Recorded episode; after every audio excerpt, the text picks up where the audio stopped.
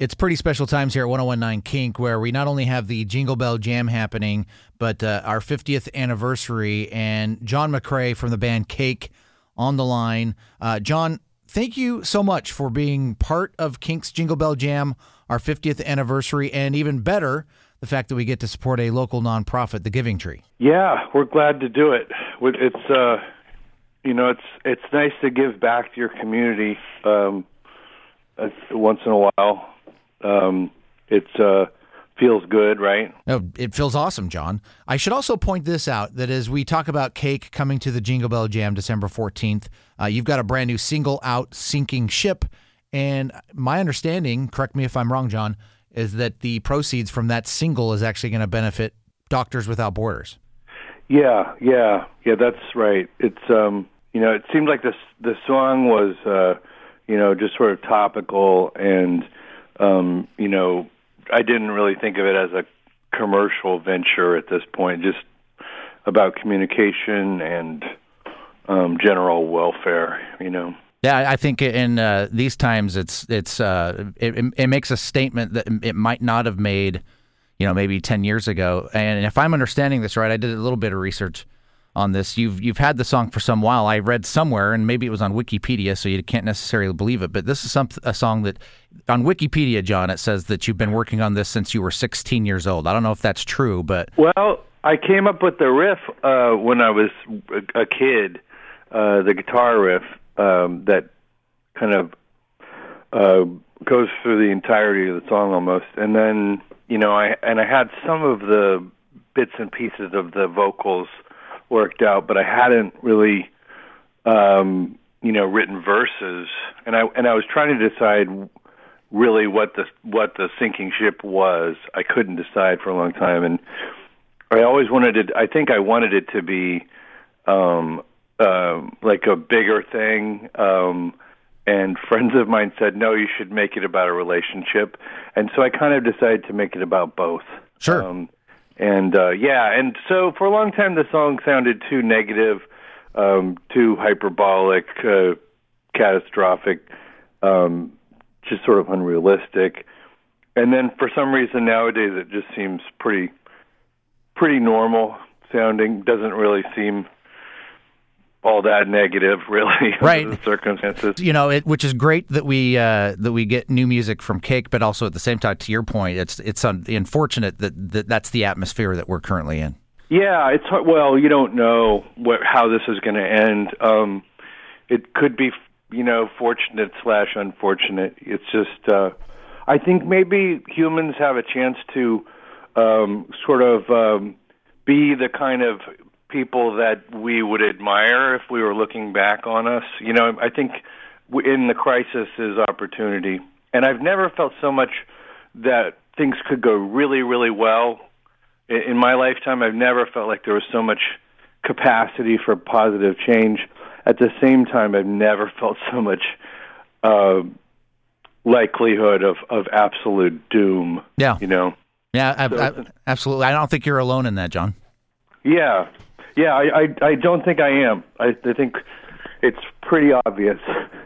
Is the band still based out of Sacramento? have you guys kind of moved around over the year? Because it's been, uh, if I'm doing my math right, seven years since the last album came out. A lot of stuff can happen in seven years. Um, are you yeah, guys still in um, Sacramento?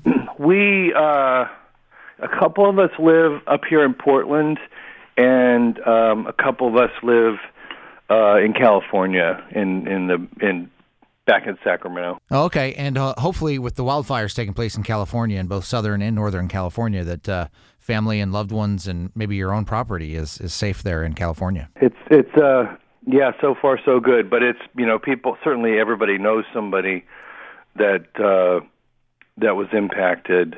Um, so so there you go. I guess it's they're saying it's the new normal. One of the things that I've been a big fan of, John, over the years when it comes to cake is that you've kind of done your own thing. You don't always fall into that same rigmarole of radio promotion, which I'm part of, obviously, but also when it comes to mainstream record labels. You, what was it, uh, 10 years ago that you uh, broke off from your record label and started your own? We started our band as a uh, sort of self released uh, you, you know, our first album was first first couple of records were self-released, and uh, and then we got picked up by a label, a small label, an indie label, uh, Southern rock label, Capricorn Records, and it seemed like everything would be good, and then they got bought up by a larger label, mm-hmm. eviscerated. Um, everybody that everybody that signed us, you know, a lot of them were fired. Um, so um, and that and that was that was happening a lot, and we weren't. It was not unique, but um, after a certain number of years of that, then we tried to we tried to sign with a bigger label, thinking that would be safe from takeovers, and the bigger label got taken. Well, the things got taken over within the bigger label, and yeah. you know it was just a mess, and it was all this stuff that we didn't have control over.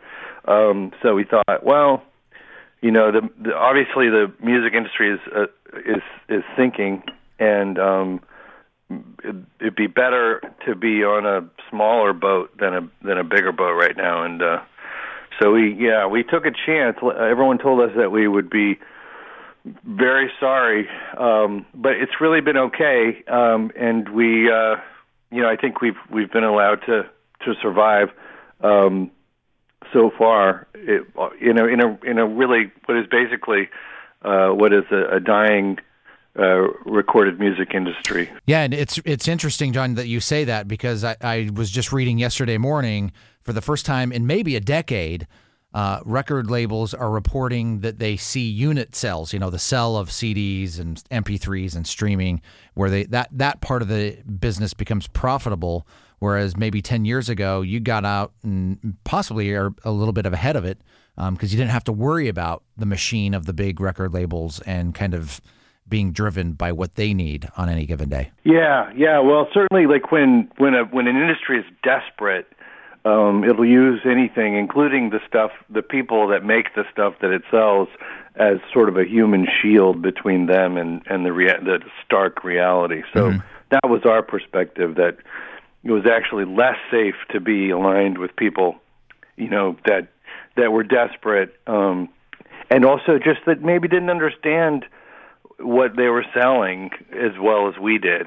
Sure, totally. Uh, but I think there was a lot of that going on, whether it be the record labels or even general listening. Because as I think back to the early '90s when Cake arrived on the scene, um, that you know that was my, those were my junior high and high school years, and I had a hard time connecting with grunge.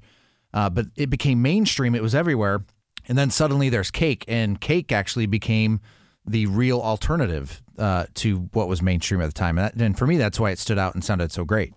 Yeah, well, we were definitely, uh, you know, a response to that. Um, it wasn't, you know, completely hostile response. I mean, there was good grunge and bad grunge and and everything in between. But it's, um, you know, it did it didn't seem like um, there were very many other options at the time, um, or at least very many socially acceptable options um, if if you know what I mean. Yeah, absolutely. So yeah, so that was frustrating, and and to me, as much as you know, there are good grunge songs.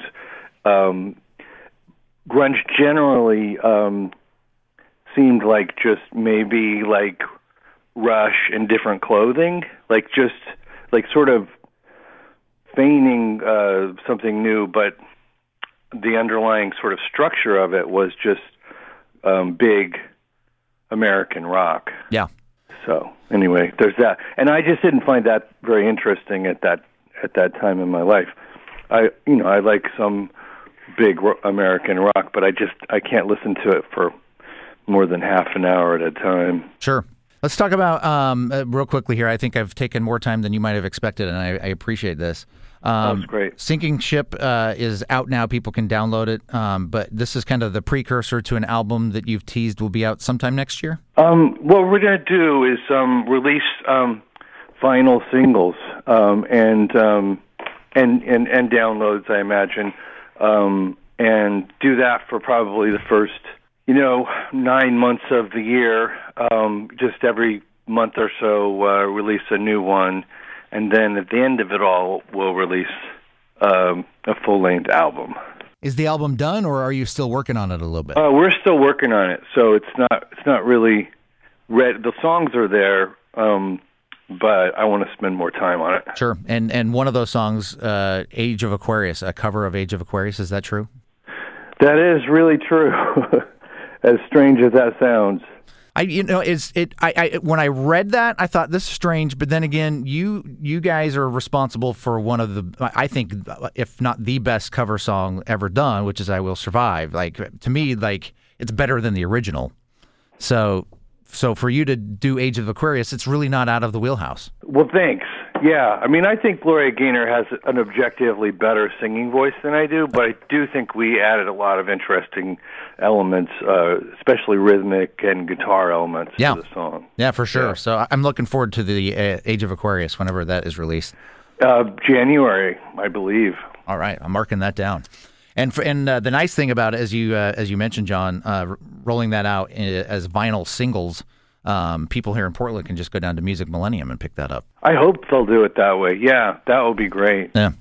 Um, John, I appreciate your time today. Uh, we're looking forward to seeing you on stage at the Roseland Theater on December 14th for the Jingle Bell Jam. Thank you so much for your time.